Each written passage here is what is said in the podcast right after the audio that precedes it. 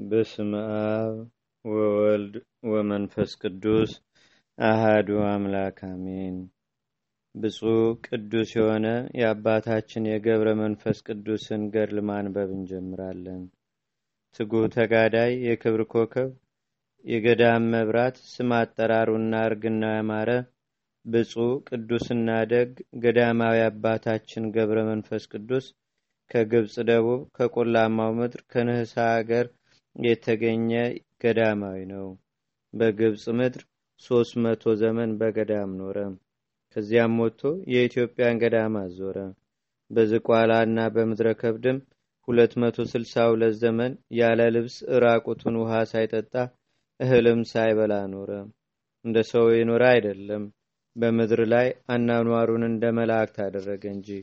ገድሉንም በዕለተ እሁድ መጋቢት አምስት ቀን በጴጥሮስና በጳውሎስ በዓል ፈጸመ። እግዚአብሔርም በአባታችን በአቡነ ገብረ መንፈስ ቅዱስ ረድኤትና በረከት ጸሎትና መልጃ አገራችን ኢትዮጵያን ሕዝበ ክርስቲያኑን ሁሉ ለዘላለሙ ይጠብቀን፣ አሜን። በዕለተ ሰሉስ ማክሰኞ ቀን የሚነበብ የአባታችን የአቡነ ገብረ መንፈስ ቅዱስ ገድል ይህ ነው። ጸሎቱንም በፈጸመ ጊዜ እንዳስለመዱት መላእክት ወደ እርሱ መጡ። አንተ ደግ የእግዚአብሔር ሰው ምን ትፈልጋለህም ብለው ጠየቁት። እርሱም እግዚአብሔርን ላይ እወዳለሁ አላቸው። ከኔ አስቀድሞ የነበሩ ነቢያት፣ ሐዋርያት፣ በአደባባይ የተጋደሉ ሰማዕታት፣ በገዳምና በዋሻ የኖሩ ጻድቃን እንዳዩትም መላእክትም ይህን ሰምተው ወደ ሰማይ አረጉ። ለጌታችን ያላቸውንም ሁሉ ነገሩት። ያን ጊዜም ሰማይ ተከፈተ፣ የእሳት መጋረጃም ተገለጠ። አርባይቱ እንስሳዎችም ተሸክመውት ነበር፣ ዙፋኑንም አይነኩም ነበር። ሀያ አራቱ ካህናተ ሰማይ ጽናቸውን ይዘው በፊቱ ቆመው ነበር። የመላእክት አለቆሞችም በየወገናቸው በዙሪያው ቆመው ነበር። እግዚአብሔርም በሚመሰገንበት ዙፋኑ ላይ ተቀምጦ በሦስትነቱ አየው። ወልድ በእግዚአብሔር አብ ቀኝ ተቀምጦ ነበር። የአብ የወልድ የመንፈስ ቅዱስን ሶስት ገጽ እንደ ባህር ያየ። መላእክት ሊቃነ መላእክት በየስርዓታቸው ዘጠና ዘጠኙ ነገድ በየወገናቸው ቁጥራቸው እጅግ ብዙ የሆነ አእላፍ መላእክት በየነገዳቸው ሆነው ሁሉም በአንድ ቃል ቅዱስ ቅዱስ ቅዱስ የሰራዊት ጌታ እግዚአብሔር የጌትነት ምስጋና በሰማይና በምድር ፈጽሞ የመላ ነው ይላሉ። ሶስት ጊዜ እንዲህ ይላሉ። ከአንደበታቸው ምስጋና ዘወትር አይቋረጥም። አባታችን ገብረ መንፈስ ቅዱስም ይህን ባየ ጊዜ ፈጽሞ ፈራ፣ ተንቀጠቀጠም። ጌታችንም እኔን ባየህ ጊዜ ጽና እንጂ አትፍራ፣ ዮሐንስ አቡ ቀለምሲስ እንዳየኝ ታየኝም ዘንድ ጽኑ ልቦናን ሰጥቻለሁና ታየኝ ዘንድ በለመንከኝ ጊዜ ወደ አንተ መጣው። ምን ትለምነኛለህ? ምንስ ላድርግልህ? ንጹሕና ሰባት ጊዜ እንዳጠሩት ወርቅ የጠራ አድርጌ የመረጥኩ ሳትጠራጠርና ከአንበሶች ጋር መኖርን ሳትፈራ ሰባ ሰባ እና ሰማንያ ሰማንያ ዘመን ገዳማት የዞርህ እስከ ሞት ድረስም የታመንህ የመረጥኩ ወዳጄ ገብረ መንፈስ ቅዱስ አሁንም የለመንከውን እንድማልህ እንደማልነሳ እነግርሃለሁ። ምን ላደርግልህ ትወዳለህ? አባታችን አቡነ ገብረ መንፈስ ቅዱስም ከጌታው ዘንድ ይህን ታላቅ ምስጢር በሰማ ጊዜ ተደሰተ። ጌታዬና አምላኬ ሆይ እንደ እኔ ላሉ ለሌሎች ቅዱሳን ያደረግከው ለእኔ የሚገባኝ አይደለም። አሁንም እንደ ቸርነትህ የምህረት አስራት ስጠኝ። ከገቦታም የተገኙትንም ማርልኝ። እነርሱ ኃጢአተኞች ናቸውና ኃጣንን ወደ ንስሐ ልጠራ እንጂ ጻድቃንን ልጠራ አልመጣሁምና ልትጠራ አልመጣህምና። አቤቱ እንባቸው እንደ ክረምት ዝናብ እየፈሰሰ ጥርሳቸውን እያፋጩ በደይን ውስጥ ያሉትን አስባቸው ሰይጣን አስቷቸዋልና። በማወቅና ባለማወቅ የሰሩትን በደላቸውንም ይቅር በላቸው። ጌታችንና አምላካችን መድኃኒታችን ኢየሱስ ክርስቶስም አባታችን ገብረ መንፈስ ቅዱስ ካንተ አስቀድሞ ድካም ላበዙ ለሌሎች ቅዱሳን ያላደረግኩትን ጭንቅ ተግባር ለመንኸኝ።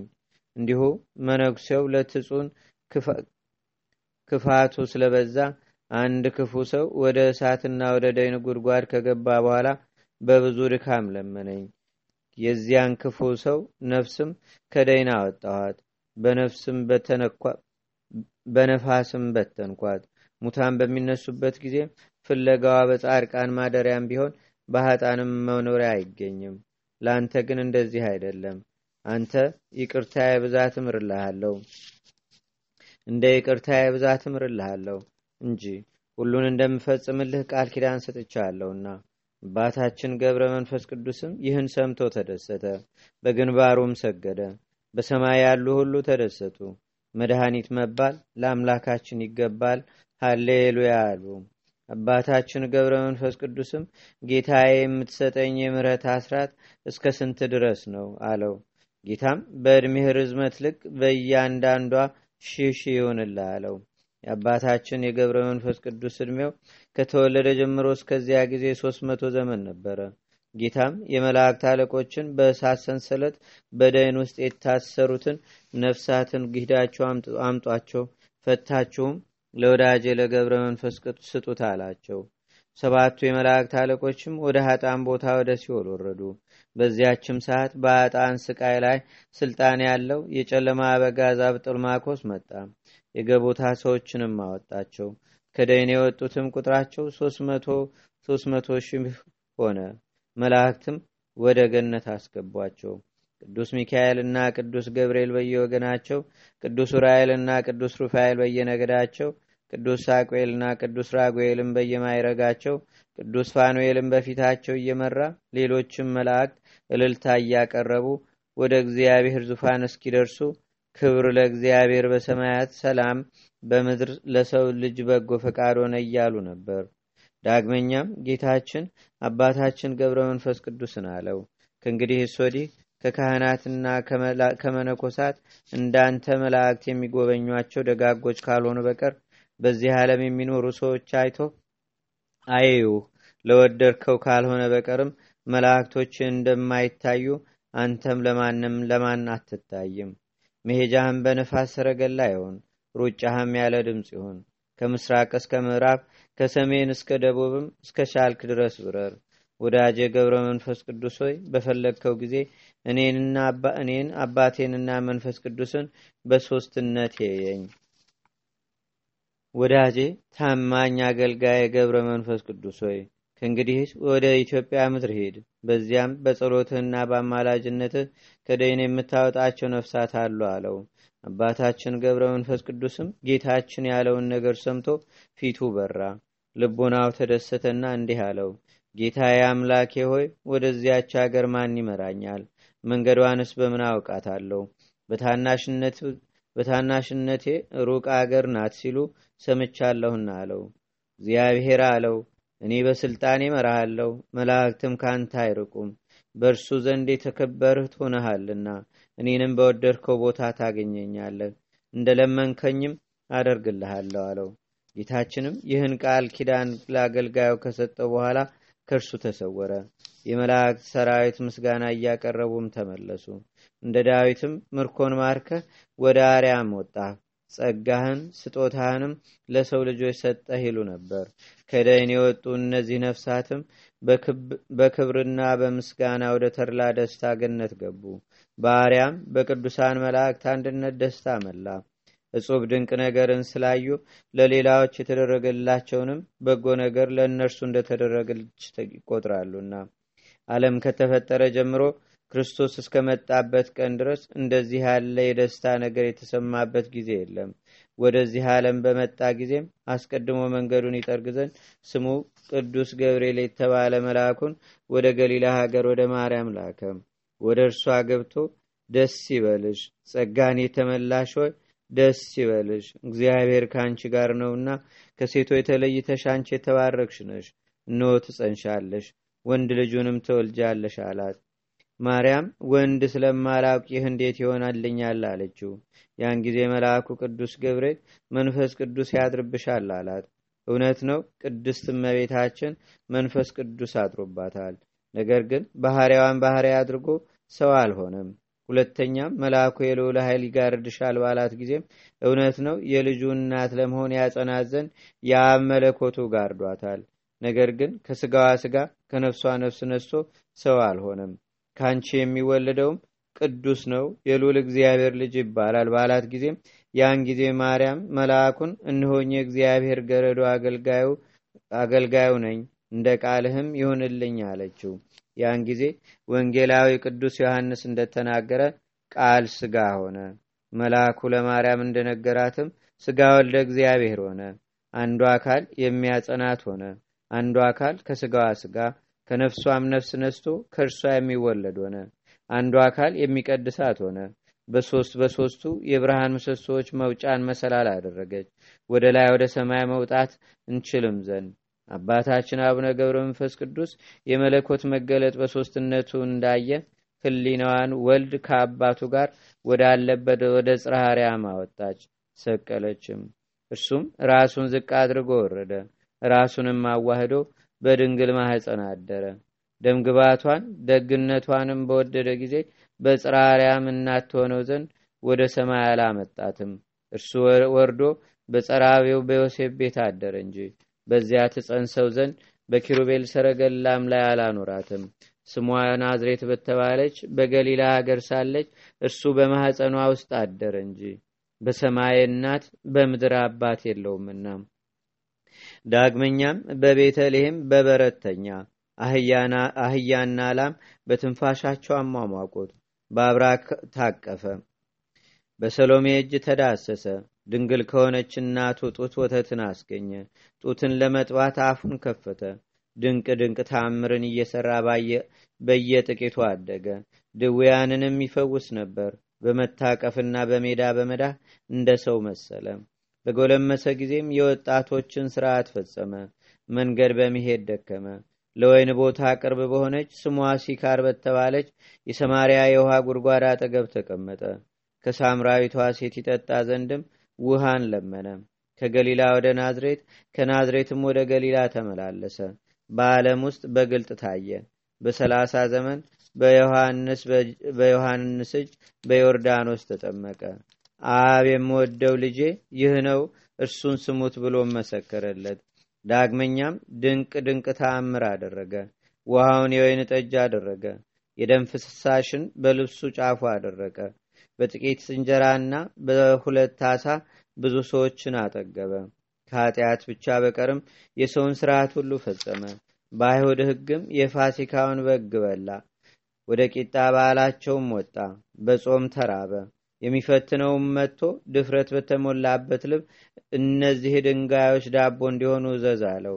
ጌታችንና አምላካችን መድኃኒታችን ኢየሱስ ክርስቶስም ሰው የሚኖረው በእንጀራ ብቻ አይደለም ከእግዚአብሔር አፍ በሚወጣ ቃል ሁሉ ነው እንጂ አለው። ዳግመኛም ተርቦ ምናልባት ከእርሷ የሚያገኘው ፍሬ እንዳለ ያይዘን ወደ ዕፀ በለስ ሄደ አላገኘም። ስለዚህ ረገማት በዚያን ጊዜም ደረቀች ዳግመኛም ከተቀበረ ከአራት ቀን በኋላ ባስነሳው በአልዓዛር መቃብር ላይ አለቀሰ። አሁን ፈጽሞ ሰው የመሆኑን ምስጢር ገለጸ። ተርቧል ተጠምቷል ደክሟልና።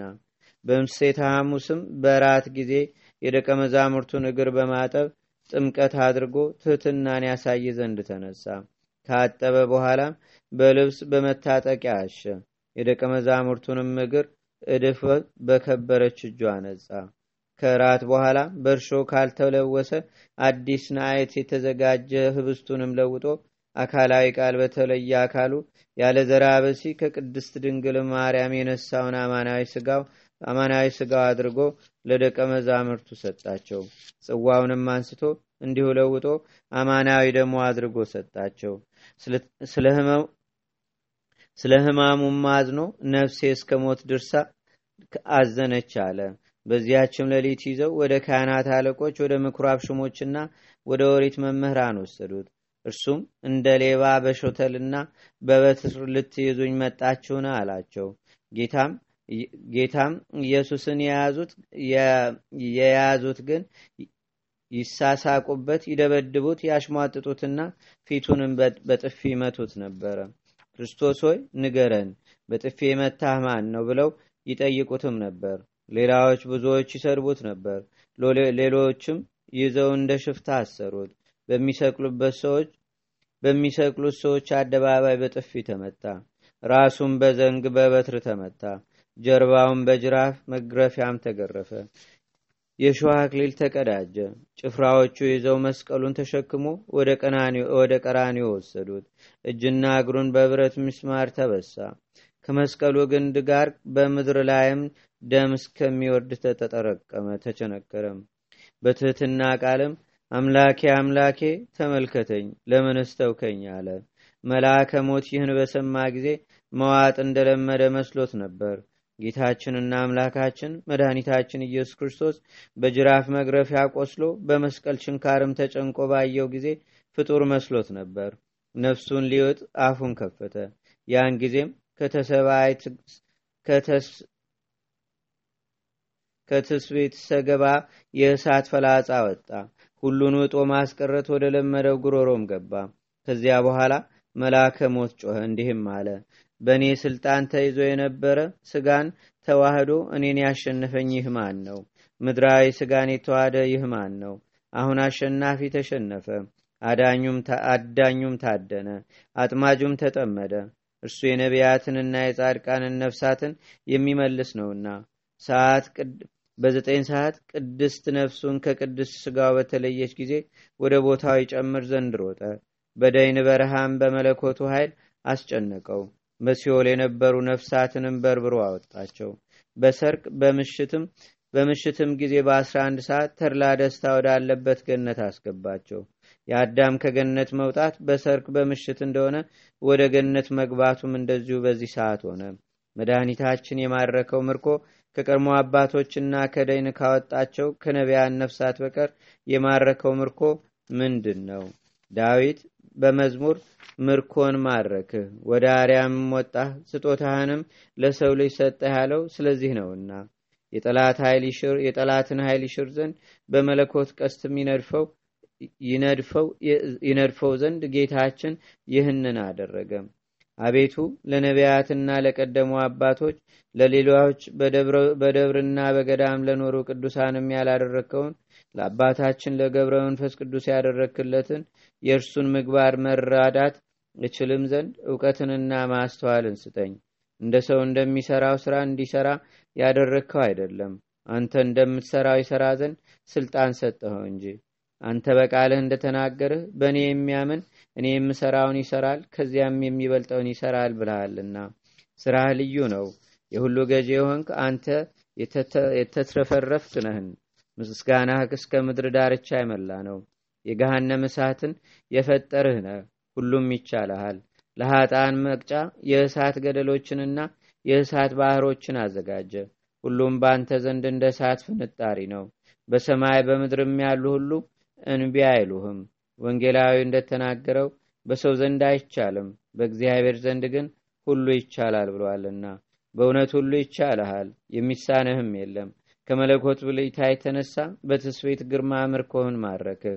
እንግዲህ አባታችን አቡነ ገብረ መንፈስ ቅዱስ በአየር ላይ ሊበር የእሳት ባህርን ሊሻገር በውስጧም የብዙ ብዙ የሚሆኑ እልፍ አላፍ ነፍሳትን ሊማርክ በምን ቻለ?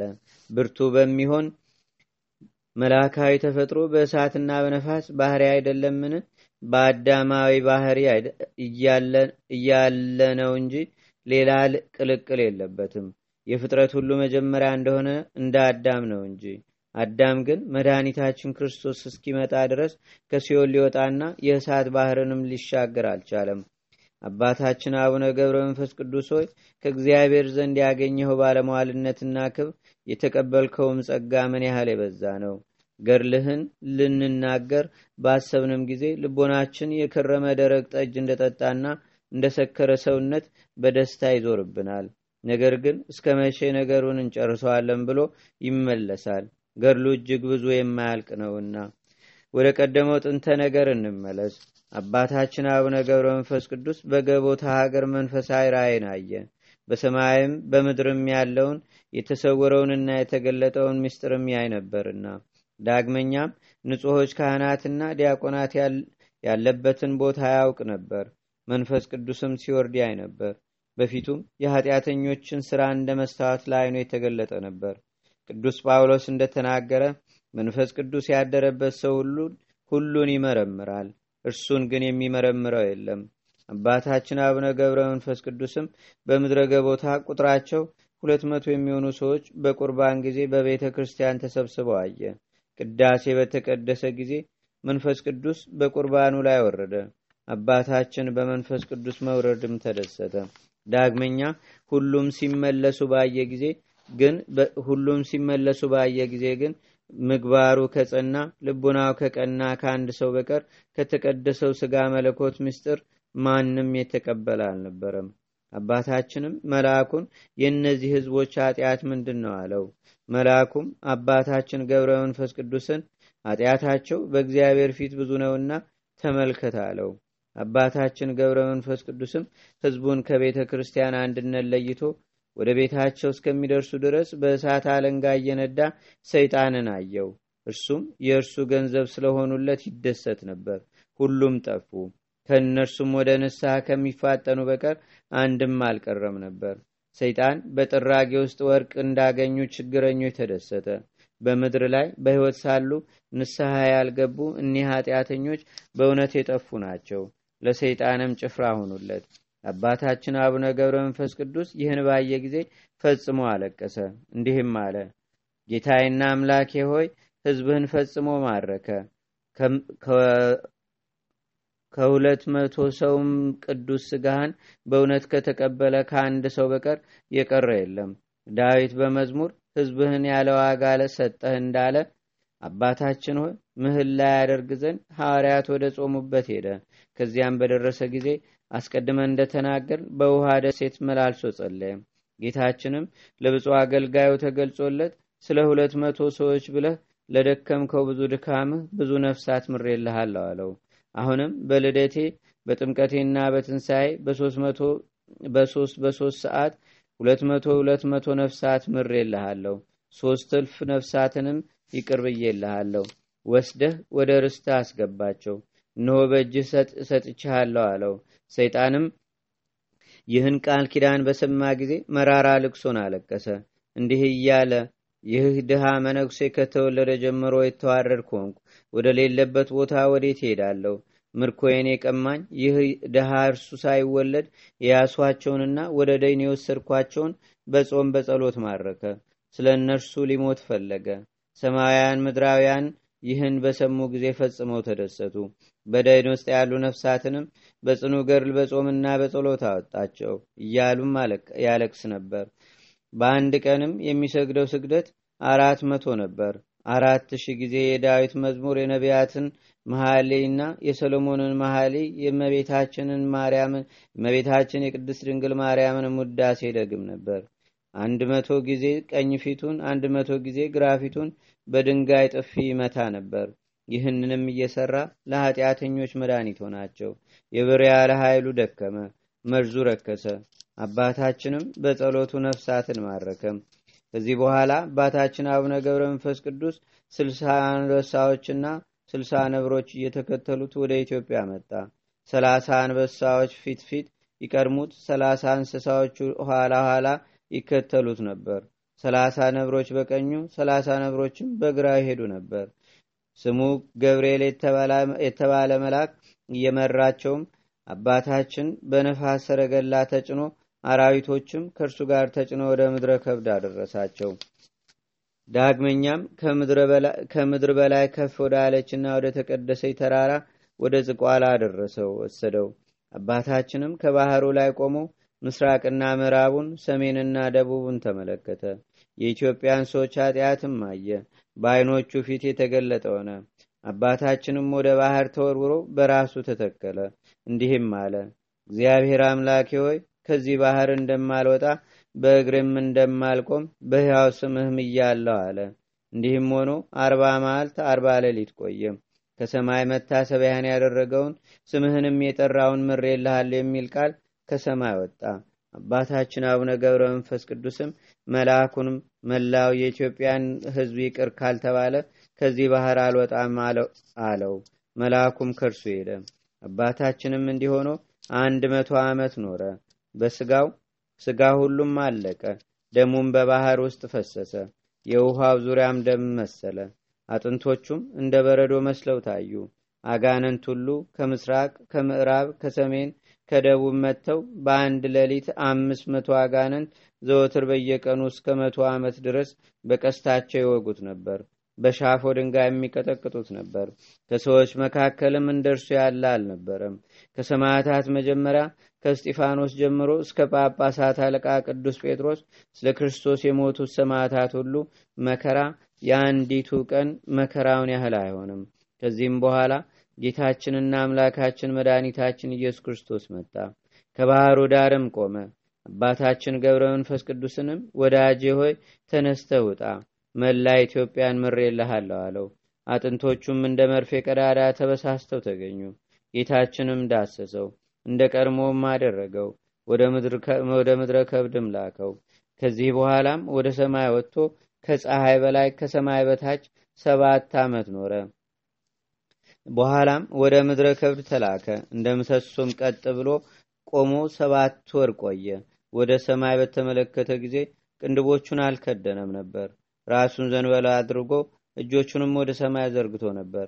ከዚያን በኋላ ሰይጣን እንደ ቁራ መስሎ መጣ። አይኖቹንም ወደ ሰማይ ተሰቅለው ሳይጨፍኑ አገኘ። በራሱ ላይም ተቀምጦ ሁለቱን አይኖቹን ወሰደ።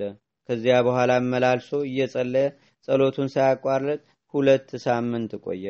ከዚያም በኋላ የመላእክት አለቆች ቅዱስ ሚካኤልና ቅዱስ ገብርኤል መጥተው ከፊቱ ቆሙ። ሁለት አይኖቹንም እፍ አሉባቸውና አዩ። እይታቸውም ከቀድሞቹ ይልቅ ከፀሐይ ሰባት እጅ ያበራል። አባታችን ገብረ መንፈስ ቅዱስ ጠላቶችን ታጠፋቸው ዘንድ ወደ ዝቋላ ሂድ፣ ከሰማይም ታላቅ ኃይል ይሰጠሃል አሉት። ሁለቱ ሊቃነ መላእክትም ወደ ሰማይ አረጉ። አባታችን ገብረ መንፈስ ቅዱስም ተነስቶ ወደ ዝቋላ ሄደ። በመንገድም ሶስት ሽማግሌዎች ደክሟቸው ከዛፍ ጥላ ስር ተቀምጠው አገኘ። ያረፉበት ተራራም እጅግ ይበራ ነበር። አባታችን ገብረ መንፈስ ቅዱስም በሕሊናው ልሰወራቸው ብሎ አሰበ። እነርሱ ግን ስለ እግዚአብሔር ብለህ ትንሽ በጀርባህ አንድ ምዕራፍ ዘለን እንጂ አትለፈና ብለው አሰምተው ተናገሩ። አባታችንም መጣ፣ ቀረበም። የደከማቸው ሽማግሌዎችም ሆነው አያቸው። ሁለንተናቸው በሽበት የተሸፈነ ነበርና አንደኛውንም አንስቶ በጀርባው አዘለው።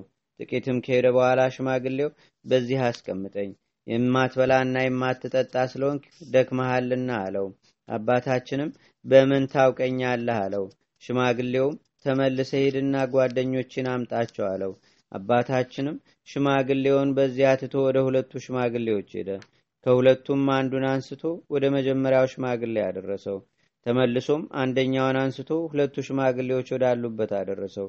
አባታችንም ከየት ከወዴት መጣችሁ? የሽታችሁ መዓዛ ልብን ያስደስታል፣ ሐሳብንም ይሰልባል አላቸው። ሦስቱም ተነስተው ቆሙና አንድ መስለው ታዩት። እንዲህም አሉት፣ አንተ ጥቂት እንደተሸከምከን እንዳዘልከንም እኛም እንሸከመሃለን፣ እናዝልሃለን። እኛ ግን እስከ ሰባቱ ሰማያት ድረስ እናደርስሃለንም አሉት። ያን ጊዜ መልካቸው ተለወጠ፣ ግርማቸውንም ለበሱ፣ እንደ እሳት ነበልባልም ሆኑ። መባረቅት ሁሉ ተብለጨለጩ፣ ሰማያትም ተነዋወጡ፣ ኮረብቶችም ወደቁ። ያን ጊዜ የእውቀት ሁሉ መገኛ አብ አንስቶ በጀርባው አዘለው፣ እስከ ሁለተኛው ሰማይና እስከ ሶስተኛው መካከልም አደረሰው። ወልድም ተቀብሎ በጀርባው አዘለው፣ እስከ ስድስተኛው ሰማይ ማዕከልም አደረሰው። መንፈስ ቅዱስም ተቀብሎ እስከሚያስፈራው ዙፋኑ አደረሰው። ከአንድ ዙፋኑ ዘንድም ሶስት አካል አንድ ባህሪ ታየው፣ ተገለጠለትም። ጌታችንም አቅፎ ሳመው። አብና መንፈስ ቅዱስም ታቅፈው ሳሙት። አንድ ዙፋናቸውንም አሳዩት። ይህ አባት ከነቢያት፣ ከሐዋርያት፣ ከጻድቃን፣ ከሰማዕታት ሶስት እጥፍ ይበልጣል። ጌታችንም ሰማይ፣ ምድር፣ ፀሐይ፣ ጨረቃ፣ ከዋክብት ከገርልህ ትራፍ የአንዲቱን ዋጋ አይሆኑም አለው።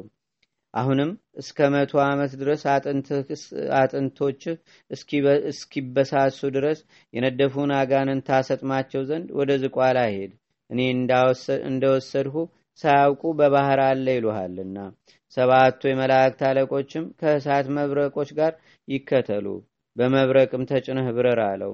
ሦስቱ አካላትም ሸኙት፣ ወደ መንበራቸውም ተመለሱ። አባታችን አቡነ ገብረ መንፈስ ቅዱስም ወረደ፣ አጋንንትንም አስደነገጣቸው። መላእክትም ከበቧቸው፣ በእሳት ሰይፍም አረዷቸው፣ በመብረቅም አቃጠሏቸውና አመድ ሆኑ፣ በነፋስም በተኗቸው። የእነዚህም አጋንንት ቁጥራቸው ሰባ እልፍ ሰባት ሺህ ነበር። ሁሉም በአንድ ቀን አለቁ፣ አንድም አልቀረም። ከዚህ በኋላ መባረክቶቹ ከመላእክቱ ጋር ተመለሱ። አባታችንም ከአንበሳዎችና ከነብሮች ጋር ወደ ምድረ ከብድ ተመለሰ። ከዚህ በኋላ መንፈስ ቅዱስ የሳባቸው ሦስት ቅዱሳን ከአንበሶቻቸው ጋር በአንድ ቀን ወደ አባታችን መጡ። እነዚህም አንዱ የዋልድባው አባ ሳሙኤል፣ አንዱ የሐዘለው አባ አንበስ፣ አንዱም የበገምድሩ አባ ብንያም ናቸው። የእያንዳንዳቸው ሁለት ሁለት አንበሶች ነበሯቸው። ወደ ምድረ ከብድም ደረሱ። አባታችንም ተሰውሯቸው ሰባት ቀን በምህላ ቆዩ። የተሰወሩ አንበሶችም ሶስት ቅዱሳን ወዳሉበት ወደ ነበሩበት ቦታ ደረሱ። የአንበሶቻቸውንም ስጋ እንደ አይነ ጥቅሻ በሉ፣ ደማቸውንም ጠጡ። እነዚህ ቅዱሳንም ደንግጠው ታላቅ ሐዘንን አዘኑ። ሐዘናቸውም ለአባታችን ለአቡነ ገብረ መንፈስ ቅዱስ ተገለጠለት። እርሱም ከሰማይ ከእግዚአብሔር ዘንድ ከተሰጠው ታላቅ ኃይል ጋር ታላቅ ኃይል ጋርና ከስልሳ አንበሶች ከስልሳ ነብሮችም ጋር ተነስቶ ወደ እነርሱ መጣ። መላእክትም የብርሃን ድንኳን ተሸክመው ነበር። መላ አካሉን ከስጋው የበቀለ ጸጉርም አልብሶት ነበር። የራሱ ጸጉርም እንደ ዳስ ነበር። የጽሙ ጸጉር በምድር ላይ ይጎተት ነበር። የአንገቱ ጸጉርም በምድር ይዘረጋ ነበር። እንዲህም አላቸው፣ የተከበራችሁ ቅዱሳን ሆይ ሰላም ለእናንተ ይሁን። እነዚህም ቅዱሳን ግርማውን ባዩ ጊዜ ደነገጡ። እነዚህ አንበሶችም በፊቱ ያጉረመረሙና ይጮሁ ነበር። አባታችን ገብረ መንፈስ ቅዱስም እነዚህን ቅዱሳን ብቻዬን ካለሁበት ቦታ ስለምን ወደ እኔ መጣችሁ አላቸው። እነዚህም እነዚህም ቅዱሳን የከበረች ጸሎትን ባወቅን ጊዜ ወደ አንተ መጣን፣ አንተ የባህታውያን አለቃ ነህና አሉት። ስለዚህም የእግዚአብሔርን ድንቅ ስራ ትነግረን ዘንድ ወደ አንተ መጣን። ከመጣን በኋላም ባላገኘንህ ጊዜ እስከ ሰባት ቀን ድረስ አዝነን አለቀስን። በዝችም ምህላ ስናደርግ አንበሳዎች መጥተው አንበሳዎቻችን ያዙ፣ ገድለውም በሏቸው። ደማቸውንም እንደ አይን ጥቅሻ ላሱ። አባታችንም አናብስቶቹን እስክትሞቱ ድረስ ከረገጥኩት የእግሬ ጫማ ትቢያ በቀር እንዳትበሉ ያላዘዝኳችሁን ለምን በላችሁ? በሉ አሁን የበላችሁትን ትፉ አላቸው። አንበሶቹም አፋቸውን ከፍተው የበሉትን ሁሉ ስጋቸውን አጥንታቸውንም ተፉ። በሆዳቸው ውስጥም ምንም ምን አልቀረም። እንደ አይን ጥቅሻ በአንድ ጊዜ ሁሉንም ተፉ እንጂ። አባታችንም ወደ ምስራቅ ዞሮ ፈጣሪውን አመሰገነው እንዲህ ሲል አላዛርን ከመቃብር ያስነሳው እንዲሁ እንዲከተሏቸው ለአገልጋዮች የሰጣቸውን እነዚህን የሞቱ አንበሳዎች አስነሳቸው። አቤቱ አሁንም እንዲያገለግሏቸው ስጣቸው እያለ ጸለየም። ያን ጊዜም በአንበሳዎቹ ስጋ ላይ አማቱ በጌታዬ በኢየሱስ ክርስቶስ ስም ተነሱ አላቸው። አንበሳዎቹም እንደ አይነ ጥቅሻ ፈጥነው ተነሱ፣ እንደ ቀድሞም ሆኑ። እንደ ሰውም በሰው ቋንቋም ተናገሩ፣ አጉረመረሙም። ወደ አባታችንም ተጠግተው በእግሩ በታች ሰገዱና ከእንግዲህስ ወዲያ አንተን እንከተላለን እነርሱስ ሊያስነሱን አልቻሉም። አንተ ግን ከአንበሳዎች አፍ አወጣህን፣ ከሞትም አስነሳህን አሉት። እርሱም ወደ ቀድሞ ጌቶቻቸው ላካቸው። እነዚህም ቅዱሳን የፈጣሪን ድንቅ ሥራ አደነቁ። አባ ሳሙኤልም አባታችን አቡነ ገብረ መንፈስ ቅዱስን እንደ እግዚአብሔር ትሰራለህን? ለእኛስ እንደኛ ሰው መስለህን ነበረ።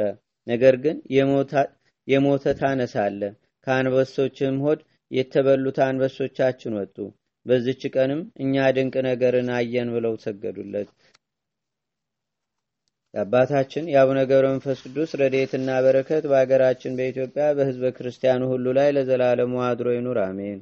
አቤቱ ጌታችንና አምላካችን መድኃኒታችን ኢየሱስ ክርስቶስ ሆይ ከብልጽግናቸው ብዛት የተነሳ ብዙ መባ ካገቡት ይልቅ የደሃይቱን አነስተኛ መባ እንደተቀበልክ ለሁልጊዜም የሚያገለግሉ አእላፍ መላእክትን እያሳሰብን በችግራችን ጊዜ የምናቀርብልህን ምስጋና ተቀበል።